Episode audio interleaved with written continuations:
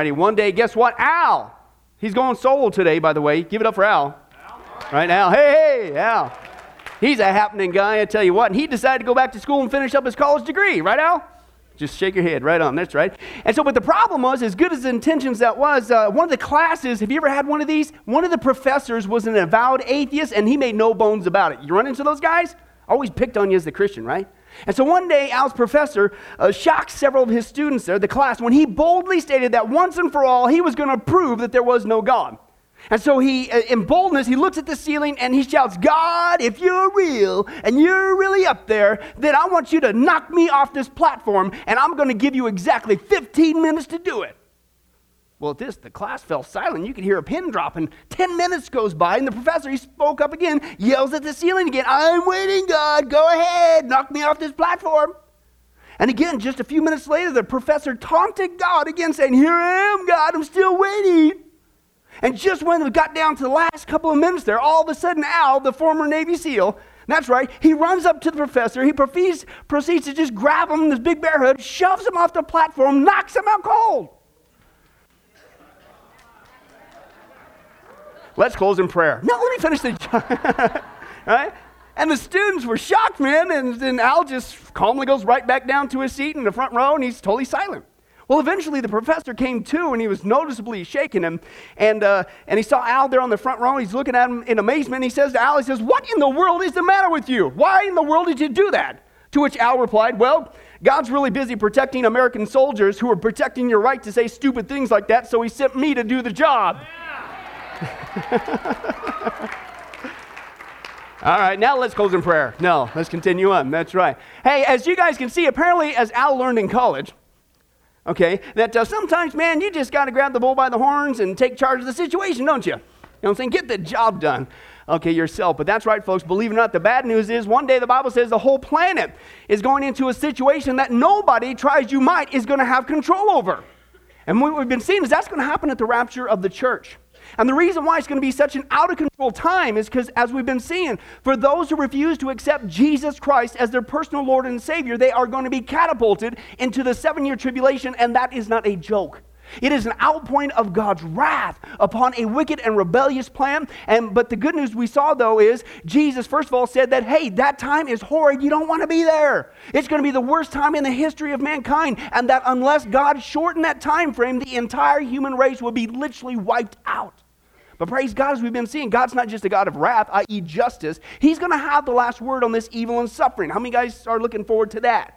It is going to not go on forever, okay? But he's a God of love as well. And because he loves us, he loves his creation, he's given us so many warning signs to let us know when it's getting near the tribulation and the second coming of Jesus Christ. Therefore, to keep you and I certainly here at Sunrise from experiencing the ultimate bad day, believe it or not, even worse than getting tackled by Al, we're going to continue our study, that's right, called The Final Countdown, all right? Now, how many guys can read lips? Okay. How many guys can stare at John? Okay, praise God, we can do that. John, sorry, pressure's on. I'm going to try to get you guys to all feel very good. Stare at John. Ready? And so far, we've seen in our study, the number 10 sign is the Jewish people. The number 9 sign is, you can participate if you'd like, just besides staring. The number 8 sign is, and the number 7 sign is, and that's right, the number 6 sign is, hey, you're cheating. You're reading Cliff Notes. What's the deal? You have me, hey, man, what's going on here? Now, I'm really going to close in prayer. Now, let's continue on. And that's right. If you were here last week, we started a new sign, and you can read this one. That was, right, the number 5 sign's what?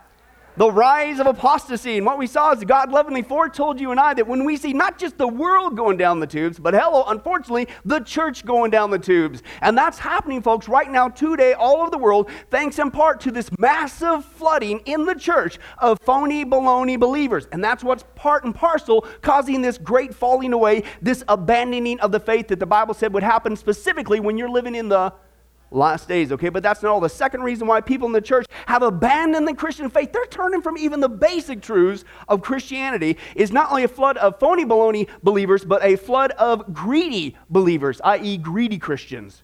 You got phony Christians coming into the church, causing this falling away, and you also got greedy Christians. Now, folks, what I'm talking about, again, is what's called the Word of Faith movement. Okay? In other words, the name it and claim it, the blab it and grab it group, okay? If you're familiar with that, okay? And we've already, if you've been here at Sunrise for a while, we've already talked about this a couple different times in other studies that we've been through, but I have to bring it up again because it has everything, believe it or not, with living in the last days.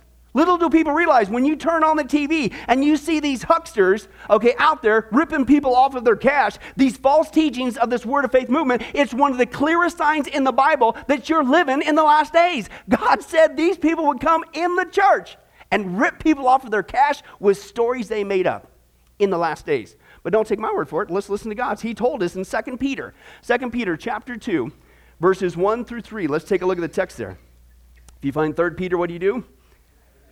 Sort of mumble, do something. Throw it away. All right, 2 Peter chapter 2. Let's take a look at what he warns us, okay? 2 Peter chapter 2, and we're going to read the first three verses there. Now, it says here on the heading, false teachers and their destruction. How many guys would say you don't want to be a false teacher? You're headed for destruction. How many guys would say that you don't want to be in the false teacher's camp when destruction comes? Okay, and that's what's going to happen.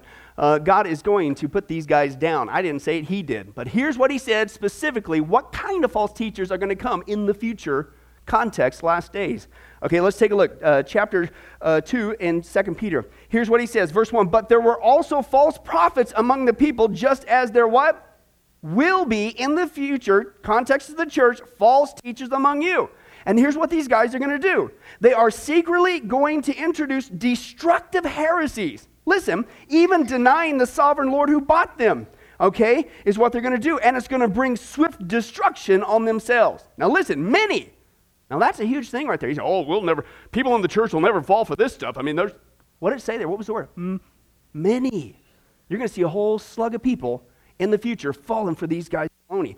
Is what he says there. Will follow their shameful ways and will bring the way of truth into disrepute. That's the Greek word blasphemeo. It means to blaspheme. They're going to say some blasphemous things. It's absolutely wild. And now here's the motive. In their what? Greed. It's all about money, okay? These teachers will exploit you, meaning rip you off. It's all about money. In their greed, they're going to exploit you with stories they made up. It's a bunch of baloney. Their condemnation has long been hanging over them, and their destruction has not been sleeping. In other words, Chrome translation, you don't want to be in their camp when it comes Judgment Day, right? Okay? And folks, as you just saw, this is pretty clear in the text there. The Bible says, in the future, the context, last days, certainly as you continue on to chapter 3, he says last days, scoffers are going to come, which, by the way, is an interesting thing. As we take a look at what we're going to see today, you'll wonder why there's so many scoffers in the last days when you see these hucksters we're about to see. It is turning people away from Jesus Christ. But the Bible says that in the future, in the last days, that people in the church are going to be not just led astray, they're going to be led astray by false teachers who are specifically greedy. Okay? And because of their greediness, they are going to exploit people in the church for their money. Okay? In other words, they're going to come into the church and they're going to rip Christians off of their cash with stories they made up. Now, I don't know about you, Jay, besides that nifty haircut that's got my attention. Give it for Jay. Dude, is that all? Woo! You thought you were going to hide? I don't think so. But anyway, that's right. The Bible says clearly, folks, that this is going to happen, but aren't you glad we see no signs of people coming into the church with stories they made up just to rip people off of their cash? I mean, that'll never happen. Folks, you're paying attention. It's everywhere in the church. And it's been really, I'm still surprised. The Lord willing, been saved for 19 years. I can't believe this stuff still goes on. They think they should have been kicked out of the church a long time ago. How do these guys get to continue decade after decade? It is all over the place. In so-called Christian TV, so-called Christian bookstores, in churches, it's everywhere. Today, people in the American church en masse are being led astray by false teachers who are ripping them off of their money exactly like the Bible said would happen in the last days. Isn't that wild? We already saw with the last topic, the rise of wickedness. Every time you turn on your TV, okay, and you see all this, someone's murdered and war and all this immorality and the drugs and all. That's a clear-cut sign from God, you're in the last days. Just turn on your TV. Every time you turn on your TV and you hear news about Israel and the Middle East, that's a sign you're in the last days. Do we realize that in the church, every time you turn on the TV and you see these hucksters ripping people off of their cash, we're in the last days. How many signs does God have to give us to get our attention? Just turn on your TV. Okay, it's all over the place if you know what to look for. And the first way that they're doing it is they're snookering people with stories they made up by promising false hopes to people. They're playing on their poverty. They're playing on their illnesses. These guys are absolute hucksters, okay? And if you're familiar with these Word of Faith teachers, that's exactly what they do, folks, okay? And first of all, they're called Word of Faith because that's what they say. That's what they teach. This is their false teaching. Okay, they say if you just have enough faith and if you just speak the Word, you could have untold riches from God. You could have perfect health from God every single day of your life. Okay, which is a bunch of baloney. But once again, don't take my word for it. Let's take a look at a sampling of just a few of their false teachings from just a few of their leaders currently here in the American church. Here's what they said, first of all, about perfect wealth. So supposedly, you and I are guaranteed perfect wealth. This guy, Jesse Duplantis, he said this, quote, "The very first thing on Jesus' agenda was to get rid of poverty." I think it was to get rid of sin, if you read the Bible. Wouldn't get rid of poverty. Are you kidding me? But that's a direct quote there. Frederick Price, here's what he said. He said, "The apostles were businessmen. They were rich men and had plenty of money. I'm going to show you that Jesus was a wealthy man and he had plenty of money. Jesus and the disciples were rich because only rich people could take off for 3.5 years. Stories they made up. Okay, John Avanzini, he said this, "Jesus was handling big money because that treasure he had was a thief. Now, you can't tell me that a ministry with a treasure that's a thief can operate on a few pennies. It took big money to operate that ministry because Judas was stealing out of that bag. If you got a treasure, that means you got a lot of money. Man, we better hire 15 treasures here so we can take..." Apparently, that's how you end up with all the cash. What? This is crazy. Stories you made up. Creflo Dollar. Love the last name, and I have to say that. Here's what he says. "I'm telling you, Jesus wasn't poor, and he didn't wear no rags either, like we march in on these Easter plays that we do at our church with these raggedy sheets on." He said, "Jesus didn't have no rags on. He wore designer clothes, honey." Excuse me? Don't think so. John Avanzini once again said this, "Jesus wore designer clothes. I mean, what else are you going to call it? I mean, you didn't get the stuff he wore off the rack. This was custom stuff." As crazy as that is. Creflo Dollar, once again, I had to include this one, "But without faith stuff, you have no stuff. Because faith stuff is the stuff of all stuff. You take away the faith stuff, you ain't got no stuff. You get the faith stuff and you can get some more stuff because now you've got the main stuff. Now, did you get all that stuff?" Stories they made up, including stuff stories. Excuse me? Okay, Robert Tilton said this, "The only time that people were poor in the Bible is when they were under a curse, and being poor is a sin." Excuse me? The Bible says Jesus, who was rich, became poor for our sakes. Was that a sin? Stories they made up. Okay, Frederick Price said this. He said, "The whole point I'm trying to get you to see," and this is being done in the church, he said this, "is to get you out of this malaise of thinking that Jesus and the disciples were poor and then relating that to you. The Bible says that he has left us an example that we should follow his footsteps. That's the reason why I drive a Rolls Royce. I'm following Jesus' footsteps." Wow. Now, that's just the wealth issue. There's a second half. The stories they made up is also supposedly perfect health. Benny Hinn, he said this, "Sickness doesn't belong to you, Christian. It has no part in the body of Christ. Sickness does not belong to any of us. The Bible declares if the word of God is in our life, there will be health, there will be healing, there will be divine health and divine healing. There will be no sickness for the saint of God." That means not even a headache, a sinus problem, not even a toothache, nothing. No sickness should come your way. How many guys would like to look in his medicine cabinet? Liar, stories they made up is the key phrase in the text there, okay? That's a lie. Kenneth Hagin said this. He said, "It's the plan of our Father God in his great love and great mercy that no believer should ever be sick." Really? My Bible says that the Apostle Paul on purpose left Trophimus sick in Miletus. Did Paul not have enough faith? Did he not have one of these religious trinkets he could rub in the right way and get what he wanted from God, as we're going to see in a second? That's blasphemy, folks. Kenneth Copeland, he said this, "You began to meditate on those scriptures until you built an inner image of yourself healed." That's Hinduism. It's called creative visualization. It's New Age. I came out of that. That's in the church.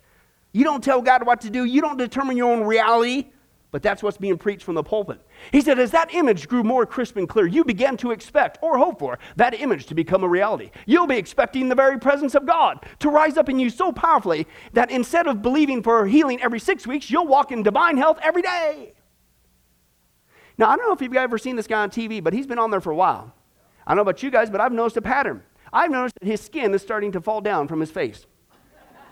With all due respect. Because that's what happens when you get older.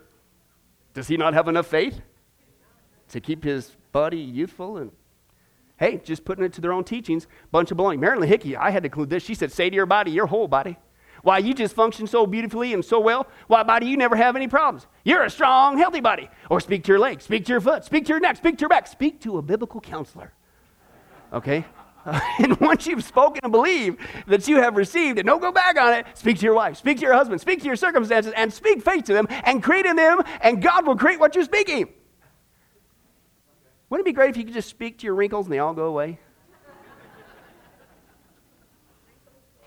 Yeah, okay. But anyway, that's right. Let's go a couple more here. Frederick Price, I had to include this is so damaging. It's so hurtful to people. It's a lie.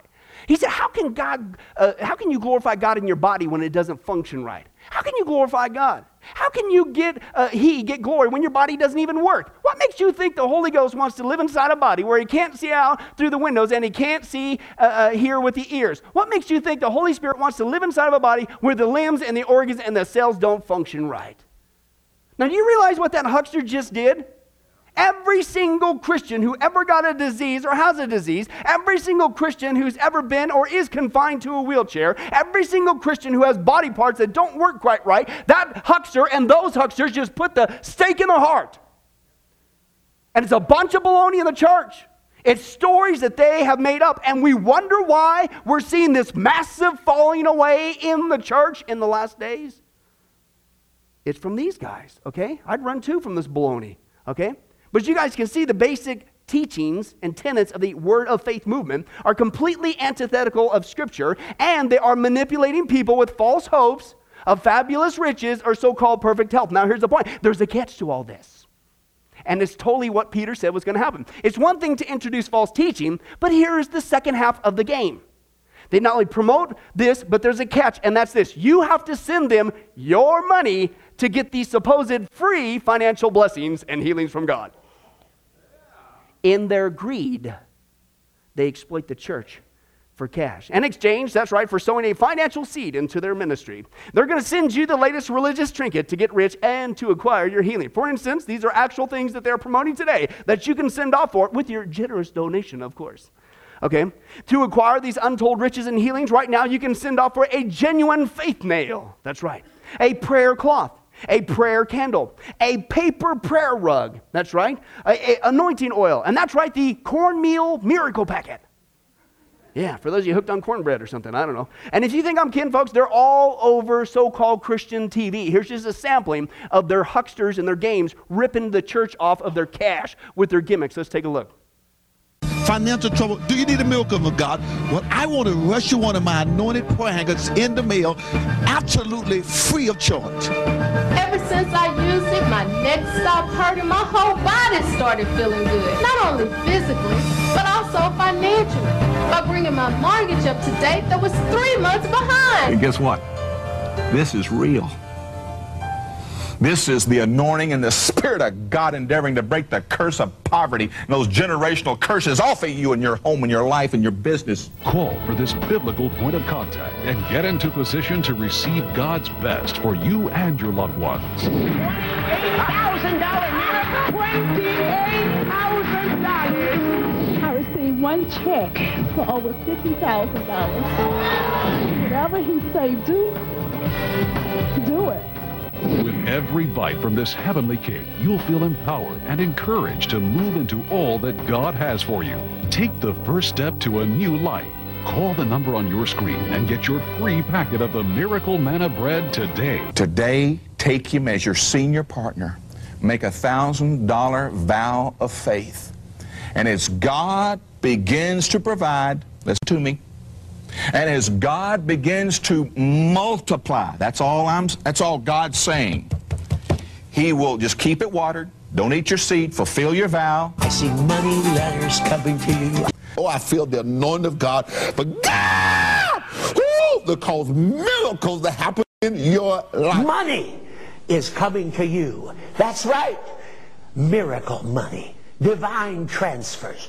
I want to show you how to get yourself into a position so that you can receive. I can feel it, though. I can feel it. I can feel it. Let's repeat after me. I can feel it. I can feel myself getting ripped off. Folks, what did the Bible say? What did we just read in 2 Peter? When you see these guys on TV ripping people off in the church of their cash, it's a sign we're in the last days. And again, you might be out here, maybe at Sunrise, and we're in our own little bubble, and we're thinking, come on, Pastor Billy, that's pretty wacky. I mean, nobody in the church is going to fall for that baloney. But folks, I'm telling you, if you know anything what's going on, go in your local Christian bookstore, and this stuff is all over the place. And it's all over the church. It's all across America. And these so-called faith ministries are raking in millions of dollars every single year. Listen, promoting not Jesus Christ, but a pile of cash. They're getting people not to seek Almighty God, but a so-called great health. And it's all for money. It's all for profit. And it's exactly what God said would happen when you're in the last days. These guys are going to come and do that. And besides, folks, I need to put the antidote out here. The Bible is clear. We are not guaranteed a big old pile of cash and perfect health this side of heaven.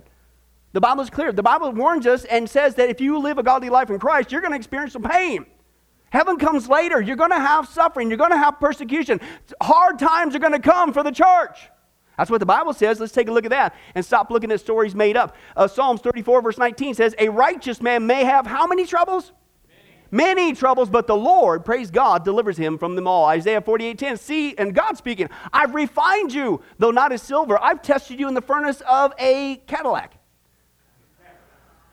of affliction. God will use pain to sharpen us up, make us stronger, okay? Not just Old Testament, New Testament. Matthew 5, Jesus speaking, 10 through 12. Blessed are those who are what? Have an Armani suit? No, blessed are those who are persecuted because of righteousness, for theirs is the kingdom of heaven. And blessed are you when people what? Insult you and persecute you and falsely say all kinds of evil against you because of me. Rejoice, be glad, because great is your reward in heaven. For in the same way they persecuted the prophets who were before you. Matthew 24:9, Jesus said this, in the last days, then you're going to be handed over to be persecuted and put to death, and you're going to be hated by all nations because of me. Doesn't sound like we're going to be living in mansions, at least none on earth, okay? 2 Timothy 3, 10 through 12. You, however, know all about my teaching, Paul says, my way of life, my purpose, faith, patience, love, and endurance, persecutions and sufferings, what kind of things happened to me in Antioch, Iconium, and Lystra, the persecutions I endured, yet the Lord rescued me from all of them. In fact, everyone who wants to live a godly life in Christ Jesus will be persecuted. It's coming, folks. Acts 14, 21 through 22. They preached the good news in that city and won a large number of disciples. Then they returned to Lystra, Iconium, and Antioch, strengthening the disciples and encouraging them to remain true to the faith. That if they would just sow a seed for $1,000, they would get they sprinkle miracle. No, how many guys wish you could just crunch on some stale stinking bread and all your problems go away?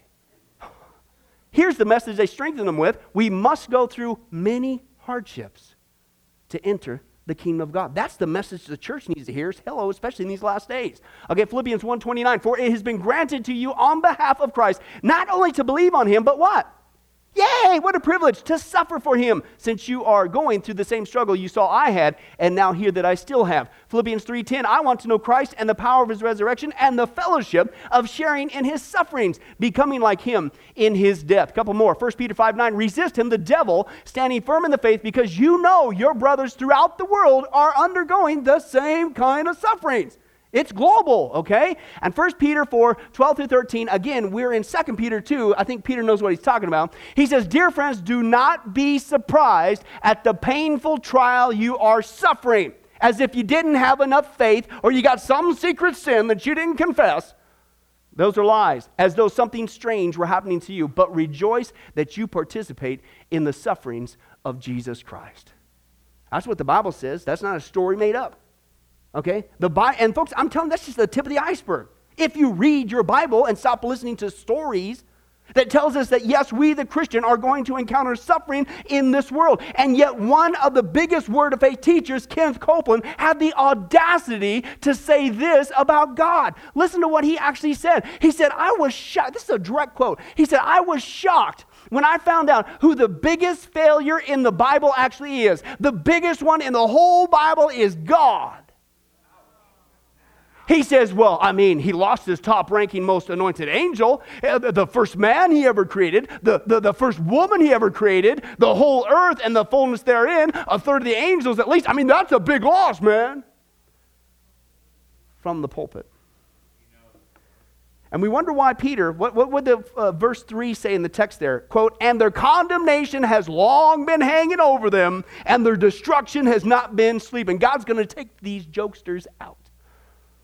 And you don't want to be there. Okay, and what we need to do, folks, is call a spade and realize and admit, because the secular people know that these people are hucksters, they're jokesters, and they are the only ones who are the real ones who are getting rich.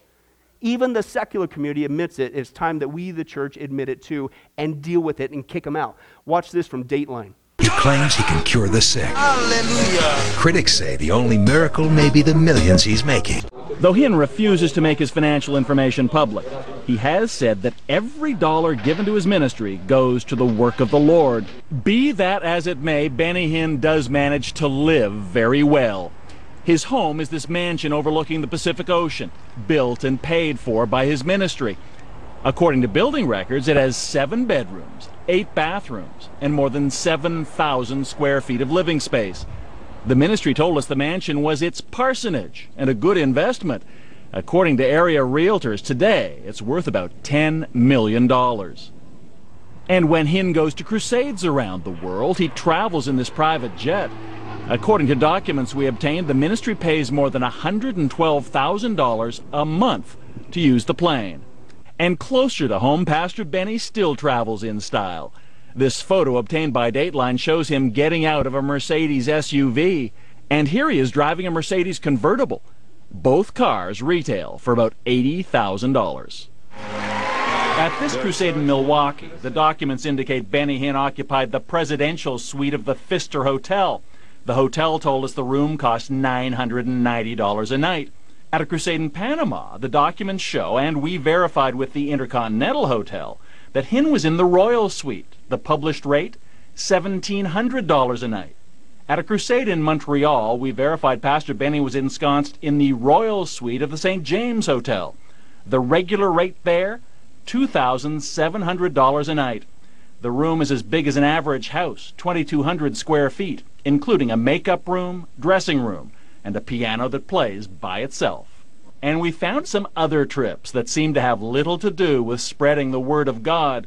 Hinn is a regular at Beverly Hills clothing stores like Versace, Louis Vuitton, and Bijan, where Hinn's name is on the window along with princes and heads of state. But there are questions raised by some of the purchases we found in those expense documents. For example, in just over 4 weeks in 2003, we found 6 separate charges at high-end clothing stores, totaling more than $6,000, all charged on the ministry's corporate card. But we were intrigued by what appear to be stops made by Pastor Benny at resorts and spas around the world, on his way to and from crusades. The ministry called these stops layovers. Now, for most of us travelers, a layover means long hours waiting for a connection in an unfamiliar airport, maybe an overnight stay at a low-rent hotel. But remember, Pastor Benny travels in the ministry's private jet and sets his own schedule. So consider Benny Hinn's version of a layover. On his way home to California from this crusade in Colombia, the documents show, and the hotel confirmed for us, Pastor Benny stopped at this resort in Cancun, Mexico. He stayed in the presidential suite there that cost the ministry $2,684 for one night. The trip was described as a layover. Right now. After crusades in Russia and Sweden in July of 2003, Pastor Benny apparently didn't get on his private jet, fly west, and go home. Instead, he flew from Sweden south to Italy, then back north to England, with an entourage that included his son, his daughter, and her fiancé. There were expensive meals, like this one for more than $900 in Italy, and one at this Lebanese restaurant in London for more than $1,700. And check out these hotel bills. In Italy, transportation charges of more than $6,000. In London, another $6,000 for incidentals, such as chauffeur services and in-room tea. The documents also list tips. In 3 days, more than $4,500 worth, including $1,000 to a concierge and another $1,000 to a desk manager. And then there were Pastor Benny's hotel rooms, In London, the documents show, Hinn stayed at the exclusive Lanesborough Hotel. The hotel confirmed for us it was Suite 210 and told us that they never discount rooms. The going rate, the hotel says, more than $3,000 a night. And then there was Pastor Benny's hotel room in Milan. According to the expense documents, room 1001. The hotel confirmed it's the presidential suite. The hotel website says the room is fit for a prince and the largest hotel suite in Europe. Among its 5,400 square feet, 3 bedrooms, a formal dining room, a fireplace, a jacuzzi, a sauna, a Turkish bath, a large terrace with a panoramic view of the city, and a 100-foot-long swimming pool decorated with marble and frescoes. The hotel told us this room rents for more than $10,000 a night. No discounts. And through it all, Pastor Benny maintains that he has truth and God on his side. And look at these eyes. I have never lied to you. Never. I never will. I'd rather die than lie to God's people.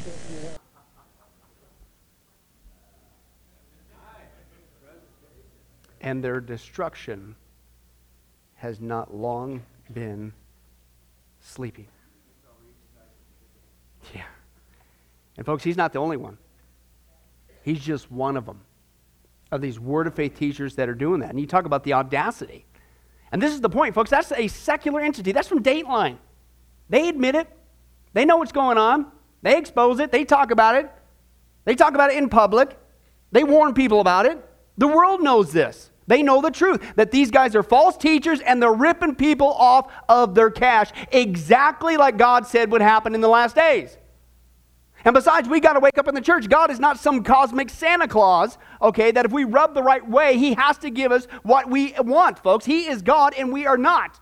And I know this might be hard to believe, but did you know that the Apostle Peter was profoundly used by God, and to my knowledge, he never once owned an Armani suit, and he never once got to stay in those hotels, and he never once got to drive a Cadillac? And did you know the Apostle Peter, there's no record in the Bible of him chanting an Old Testament prayer over and over and over again to increase the size of his ministry. But what we do see is the Apostle Peter warned us that these hucksters would come in the church, rip the church off of their cash in the last days. And it's all over the place, which means, guess what? We better wake up. We're in the last days. The second way that these guys are manipulating people quickly for their cash in the last days is they're not just promoting these false hopes with stories they made up, but they are perverting church discipline. They are perverting church discipline, okay? See, if you haven't already recognized the routine of these guys, obviously it's stories they made up, it's not true. So you're not going to get your riches by and large, and you're not going to get your healing, okay? Unless God's merciful and wants to work through these guys, okay? And I mean in spite of them, okay? I'm not promoting them, okay? But here's the scapegoat that they do, okay? If you don't get your so-called fabulous riches, if you don't get your so-called perfect healing, then no. The problem isn't with them and the stories they made up. The problem is with you. Because you didn't have enough faith to get out of that wheelchair. No, you've got some secret sin that you haven't confessed, and that's why you didn't get, they got the perfect scapegoat. It's never them, right? But there's a second thing that they do, if you will, a scapegoat, that helps them to keep on teaching this baloney in the church. And that is this. They pervert church discipline. When you corner these guys in public and say, you need to come in for discipline because you're a false teacher promoting false teachings and heresy in the church, they approach you and blast you like you're the one who's committing the crime. And they have this arrogant attitude. How dare you question them? Don't you know who they are? Don't you realize they are the ones in whom God is giving this special revelation? Yeah, right. And yet this is what's wild. The Bible said these guys wouldn't just come and rip people off their cash. The Bible says that's the exact arrogant attitude these guys would have also in the last days. Let's take a look at a couple of those texts. 1 Timothy chapter 4 talks about that. Verses 1 and 2, the Spirit clearly says that in the latter time some will abandon the faith, the apostasy of the church, and follow deceiving spirits and things taught by demons. Now listen, such teachings come through who? Hypocritical liars. Yeah, I never lie to you. What are you doing staying in a $10,000 hotel every night? Wouldn't that be nice if you could use that to feed the hungry? Excuse me, hypocritical liars, and their consciences have been seared as with a hot iron. So that's one characteristic. Here's another characteristic, 2 Peter 2:3. We saw this earlier. In their greed, these teachers will exploit you with stories they made up. Their condemnation has long been hanging over them, and their destruction has not been sleeping. This is especially true of those who follow their corrupt desire of the sinful nature, and they despise authority. So here's the big question. What does a seared conscience look like from a false teacher? What does somebody who despises authority look like? How do they react? How do they behave? Well, I think they act and sound exactly like this guy. This is a seared conscience who despises authority, again, fulfilling last day's prophecy. Let's take a look. You wonderful people of God, quit attacking man of God by name. Somebody's attacking me because of something I'm teaching. Let me tell you something, brother. You watch it. Dear God in heaven, I wish I can just... Oof. They call it the ministry of my foot. You know, I've looked for one verse in the Bible. I just can't seem to find it. One verse that said, if you don't like him, kill him. I really wish I could find it. But don't mention people's names on your radio program and your TV program, thinking you're doing God's service. You're not. You stink, frankly. That's the way I think about it.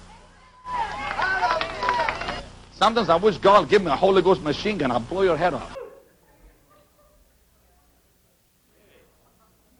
Hey, folks, let me ask you the obvious question. Would that be appropriate for me to say that from the pulpit if somebody disagreed with me? Why is it acceptable for that guy? Looks to me, I don't know, maybe I'm thinking that's the perfect picture of somebody who what? Despises authority and who has a seared conscience. Nothing you say will penetrate to turn them around. And that's what the Bible said, the second thing that these guys would do in the last days, okay? And the reason why these guys get away with this stuff and they're not called on the carpet is because this is what they do. They have conditioned us, the American church, to keep silent. You might have heard the phrase in the church. I still hear this. It's unbelievable. They say, well, hey, Pastor Billy, who are you? I get the emails. I get the phone calls. Pastor, you shouldn't mention Benny Hinn's name. You shouldn't call out Kenneth Copeland. You shouldn't mention, you should just say there's some false teachings going on. Don't call them out by name. Really? Have you read your Bible? The Bible says that a good pastor or shepherd not only feeds his sheep, but he protects his sheep from the hirelings who come in to harm the flock, which would include ripping them off of their cash. It is the bad pastor, okay, who keeps his mouth shut. In fact, if you read the Bible, you'll see that Jesus not only called out the Pharisees, he called them out in public, and here's what he said to them. He says, you guys are a bunch of blind men, blind fools, blind guides, brood of vipers, band of murderers, bag of dead man's bones, and a bunch of hypocrites, and he did it in public. And Paul, he called out in the church several false teachers by name. Here's just a couple of them. You have to call these people out. You have to be specific. 1 Timothy chapter 1, verse 18 through 20. Timothy, my son, Paul says, I give you this instruction with keeping with the prophecies once made about you, so that by following them you may fight the good fight, holding on to faith and a good conscience. He said, here's the problem. Some have rejected these, and they have shipwrecked their faith. And among them are who? Don't mention his name, John. Just use a generic term. Hymenaeus, he called him out by name in the church. And another guy, Alexander, by name in the church, whom I've handed over to Satan to be taught not to blaspheme. That's the same word in 2 Peter, to bring into disrepute, blasphemeo. Okay, but that's not the only time. 2 Timothy 2, 16 through 18, avoid godless chatter, Paul says, because those who indulge in it will become more and more ungodly. Their teaching will spread like gangrene. Okay? And among them, there he is again. Second time he calls the guy out, Hymenaeus, and now there's another guy in the church, Philetus, okay, who have wandered away from the truth. They say that the resurrection has already taken place, and they destroy the faith of some, just like those hucksters, with their false hopes and ripping them off of their cash.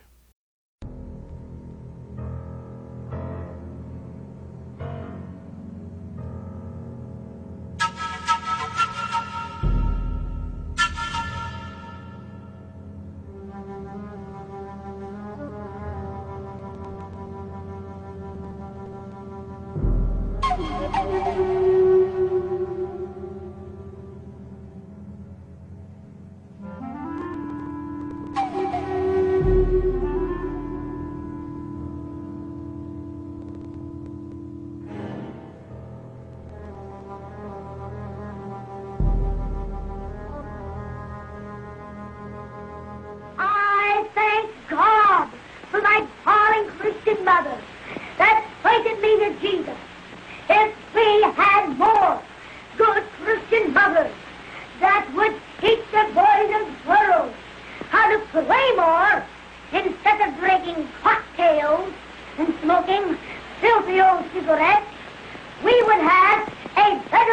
come.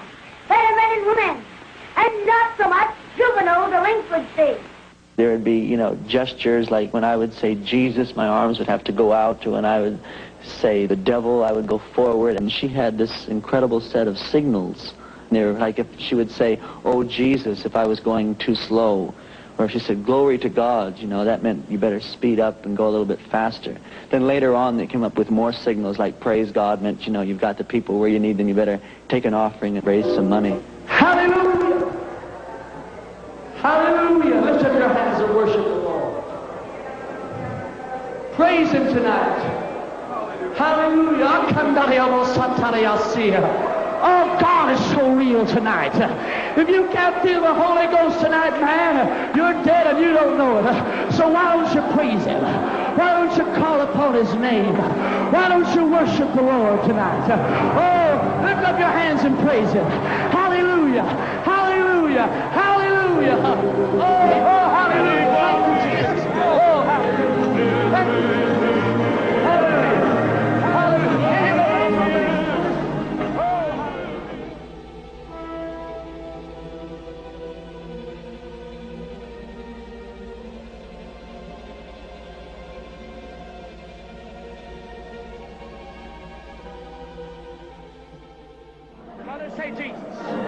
Right now, Jesus. Say Jesus. Say it again, Jesus. In the name of Jesus, brother, be loose. Be set free right now. That's right. Say Jesus. Just say Jesus. There's the experience where you say you're saved, then there's the fire baptism when you get the Holy Ghost, and that's the tongues thing. And they love to work people over. You've got to, like, shoot in on this. When you see people gathering around people and start laying hands on and praying with someone, you've got to, like, come in with the camera, too. It's very important, because they'll be laying hands on someone, and the poor person will be saying, you know, thank you, Jesus. Now, this is a person that's already saved, but they're getting the baptism, and someone will be standing there going, you know, and the poor person will be standing there, and they're not saying anything. Then after a while, about 4 or 5 more will gather around, and they'll start doing the same thing, you know, come on, speak it out, till all of a sudden the person will, you know, get so overwhelmed by the thing that they start going, you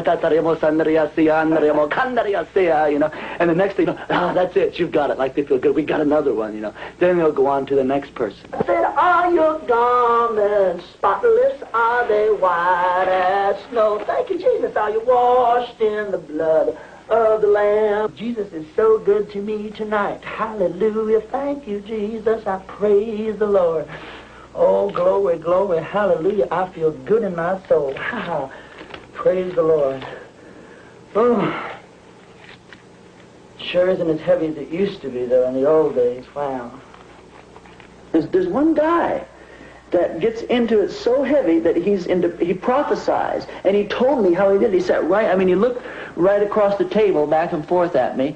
And he told me how, you know, how he confiscates money. He says he's on this station, it's over 40 states, and he'll go on there and he'll get on the radio and he'll say, I know that listening to my little voice tonight, that there's some lady out there and you've got $10 put away in a cookie jar. Now God spoke to my heart and told me to go and tell you to get that $10 and get it in the mail and send it to me. And God will bless you. God will give you a reward such as you have never known before. And then he comes back to me and he tells me, he says, if you're on the radio and you're going over 40 states and you're on at prime time, you've got thousands of people listening, the chances are that there are at least 200 or 300 little old ladies who've got a $10 bill in a cookie jar. And so if you even get, you know, if a couple hundred go over and get it and send it to you, that's $2,000 that you've made just like that.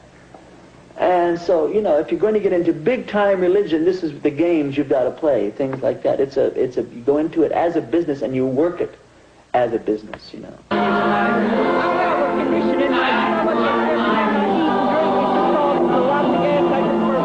believe that the Lord's going to do it tonight? Yeah.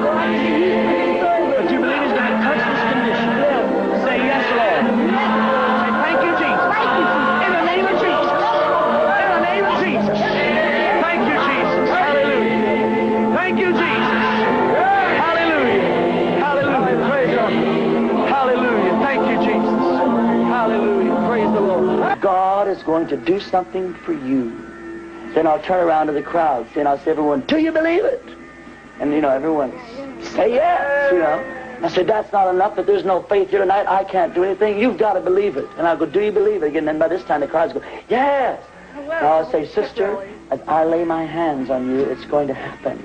By this time, you're just like this, you know, because I do a whole thing on you. Then, you know, I sort of like get down to, now I'm going to pray the prayer, and everyone bow your heads. And all of a sudden, they go, in the name of Jesus. And, you know, this time that the shock doesn't get you, you know. How do you feel? Oh, hallelujah. Hallelujah. This is God. Hallelujah. Thank you, Jesus. Oh, hallelujah. Oh, praise the Lord. Hallelujah. Thank you, Jesus. Thank you, Jesus. Come on, lift up your hands and praise the Lord. Hallelujah. Thank you, Jesus. And then once you get one or two, that really come off and say, yeah, I really felt that, you know, I had a bad back, I had a bad leg. Then there's a whole slew that say, oh, yeah, I feel better, too, because like 90% of it's psychosomatic. I feel better. Yeah. People, I'll say it again in closing. When in the world are we going to wake up in the church? The world knows this, and we're not doing ourselves any favor when we keep silent, because the world knows it's hypocritical. They know these guys are phony, and when we say nothing, it makes us look, can I say this? Dumb. Instead of being a man or woman of God and calling these people on the carpet, no, you are a false teacher, you're a heretic, and you need to get out of here. And if you won't get out of here, we're going to rise up and escort you out of the building. Be gone. And these guys' ministries would dry up overnight. We need to call these people for what they are, and they are simply prosperity pimps who've come in the church in the last days to rip people off their cash, and we need faithful men in the pulpit who will call them on it and warn their churches out of love, like this guy did. Check this out. And you listen to me, every one of you prosperity preachers. Jesus Christ did not die on a cross. He did not take the stripes on his back. He did not take a crown on his head. His side was not pierced, that we may drive Rolls Royces and buy $12,000 dogs and live in $40 million homes. But he died on a cross to save mankind from the power of sin and the grip of darkness. And shame on you, shame on you, shame on you. Man's problem is not what kind of suit he wears or what kind of house he lives in or what kind of house he or car he drives. Man's problem is sin, and man needs a Savior, and that Savior is Jesus Christ.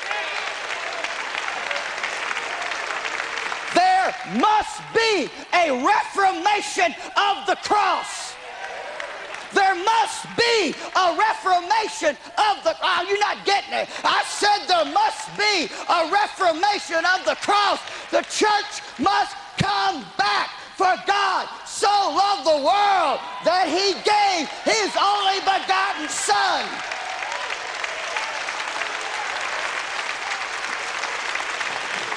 The church must have a reformation of Christ and him crucified.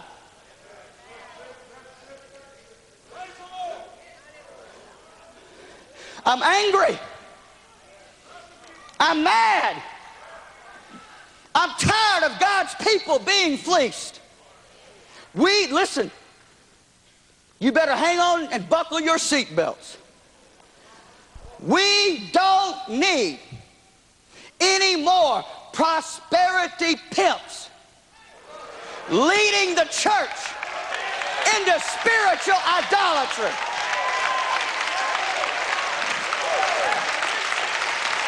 Said we don't need any more prosperity pimps leading the church down a primrose path of destruction.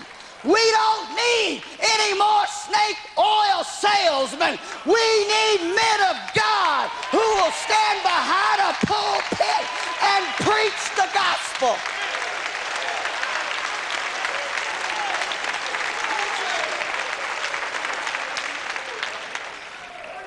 I'm going to say it again. If you're preaching that lie of the greed, you are a prosperity pimp.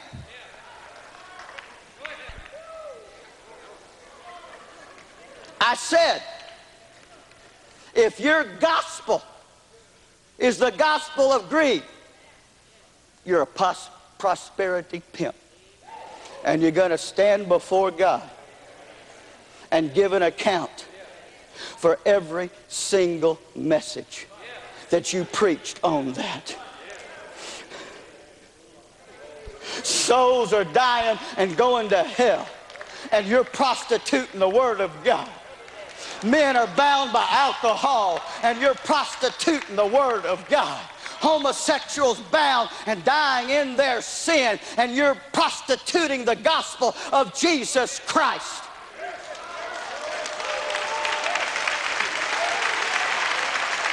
Prosperity pimps. Let me tell you what's going on. And let me tell you what's going to happen. Jesus said when he walked into the temple, my house shall be called a house of prayer, but you have made it a den of thieves. You are thieves. And I remind you what happened. He cleaned the place out, and he's going to clean the place out again. Your day is numbered. Your day is numbered. Your day is numbered. He's about ready to turn over those tables. He's about ready to throw you out. My house shall be called a house of prayer, where people can get saved, not have success seminars. I'm sick and tired of preachers saying we don't want Kmart Christians in this church. They don't want you, but Jesus wants you.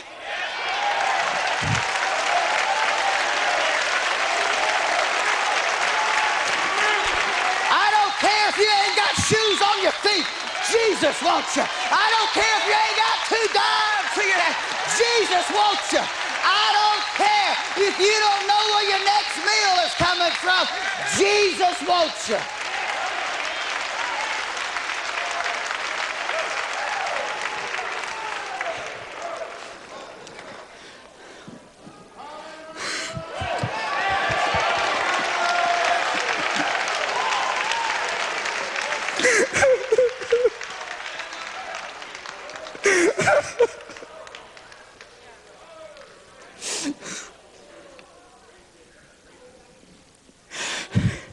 Where tonight are the preachers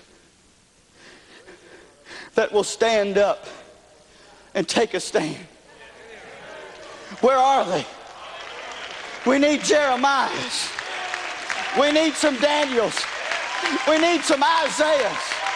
We need some Jehoshaphat. We need some Davids. We need some Hezekiahs that says, I'm sick and tired of a dirty temple. It's time to clean it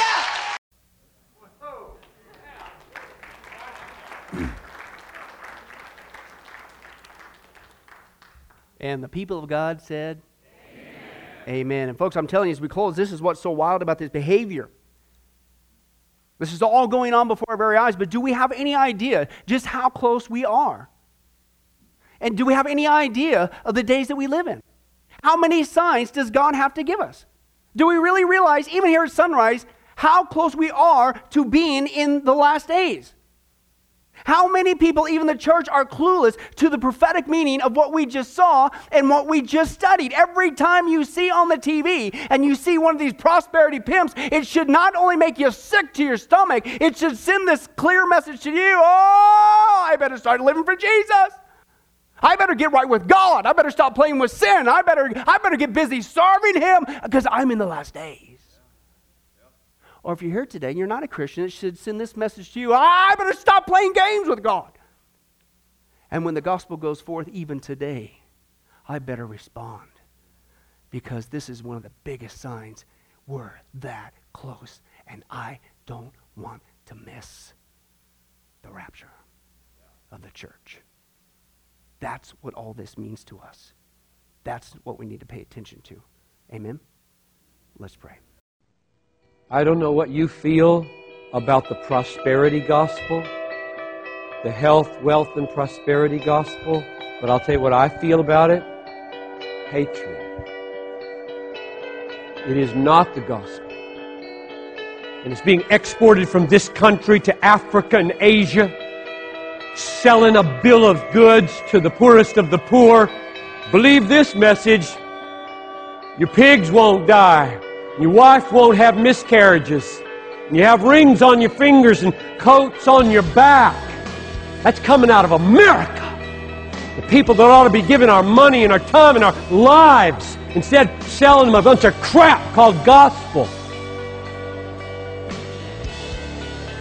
And here's the reason it is so horrible. When was the last time that any American, African, Asian ever said, Jesus is all satisfying because you drove a BMW? Never. They'll say, Jesus, you do that? Yeah. Well, I'll take Jesus. That's idolatry. That's not the gospel. That's elevating gifts above giver. I'll tell you what makes Jesus look beautiful is when you smash your car and your little girl goes flying through the windshield and lands like dead on the street. And you say, through the deepest possible pain, God is enough. God is enough. He is good. He will take care of us. He will satisfy us. He will get us through this. He is our treasure. Whom have I in heaven but you, and on earth there's nothing that I desire besides you. My flesh and my heart, my little girl may fail, but you are the strength of my heart and my portion forever. That makes God look. As God, not as giver of cars or safety or health. Oh, how I pray that America would be purged of the health, wealth, and prosperity gospel, and that the Christian church would be marked by suffering for Christ. God is most glorified in you when you are most satisfied in Him in the midst of loss, not prosperity.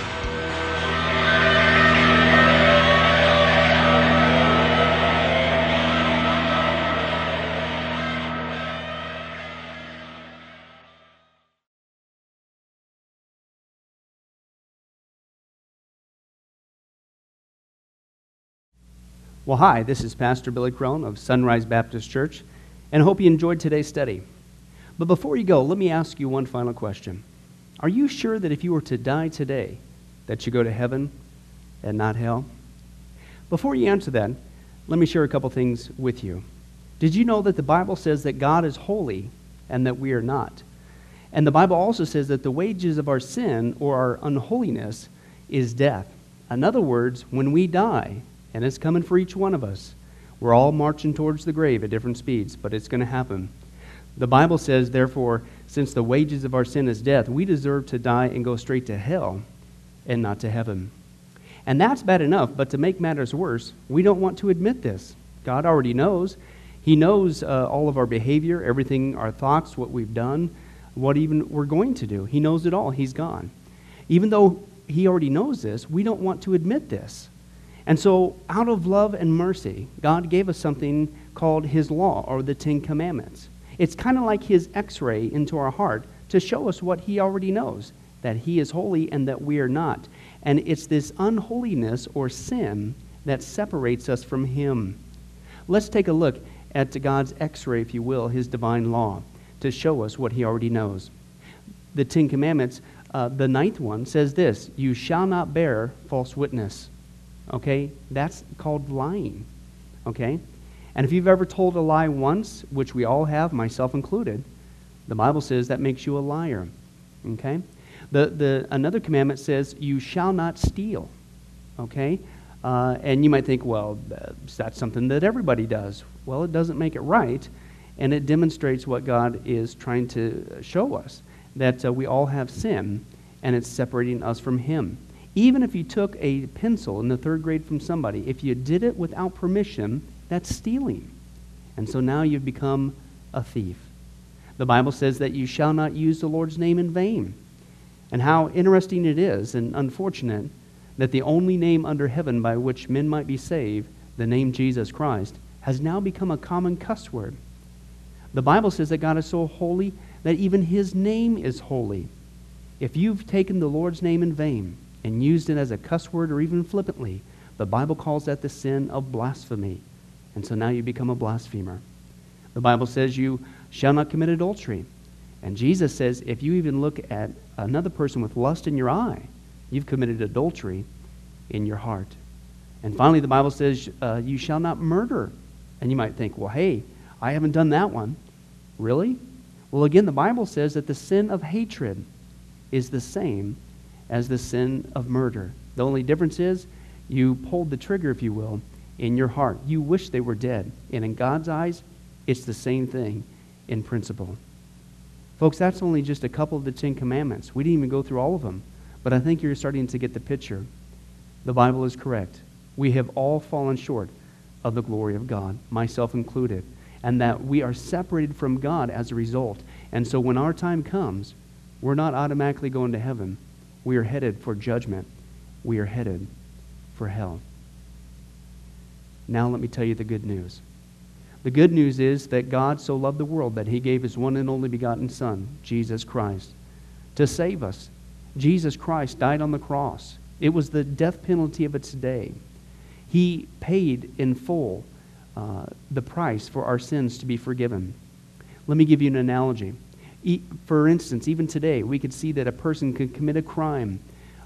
They cannot reverse it. The sentence has been passed. The judge has slammed his gavel, and they are ushered off into their jail cell. And in this particular crime, they are going to receive the death penalty. And so they're behind bars just waiting for the time, waiting for the call for them to go and receive the death penalty. But believe it or not, as we know, there is a way that a person can get off a death row. And that is if the one in authority, the governor, would grant them a pardon. Now, they didn't earn it. They certainly don't deserve it. And there's nothing they could do to earn it because nothing can reverse their crime. Okay? Yet the one in authority has that ability to grant them a pardon. Well, can I tell you something? That's what God has done through Jesus Christ. The cross was the death penalty of the day. God sent his one and only Son to die on the cross, to take the death penalty in our place, and that if we would just receive his pardon for all of our sins, God is willing to allow us to get off a death row. He's willing to forgive us completely of all of our sins. That's the good news that I want to share with you. God loves you. The Bible says that God is not willing that anyone should perish, but everyone come to repentance. Won't you, if that's you, call upon the name of Jesus Christ right now? Won't you ask him to forgive you your sins? The Bible says that if you confess with your mouth Jesus is Lord and believe in your heart that God raised him from the dead, you will be saved. Won't you do that now, wherever you are? Please. Take God up on his amazing, loving offer. I'll let you down. Man will let you down. People will let you down. But God never will. He wants to adopt you into his forever family. He loves you. He's willing to forgive you of anything and everything you've ever done, past, present, and future. It's amazing. Please, call upon Jesus now. Well, this has been Pastor Billy Crone of Sunrise Baptist Church. If there's anything that we can do for you, please don't hesitate to ask. Our number and information will come up here on the screen here shortly. And remember, I hope to see you in heaven. God bless. Thank you for watching this presentation from Sunrise Baptist Church. If you would like to send us a letter or any other kind of postage, you can reach us at 1780 Betty Lane, Las Vegas, Nevada, 89156. For more information, you can give us a call at 702-452-8599 or email us at bcrone@getalifemedia.com, or you can visit our website at www.getalifemedia.com. Billy Crone and this ministry can also be found on Facebook and Twitter. Join us for services at www.sunriselv.com.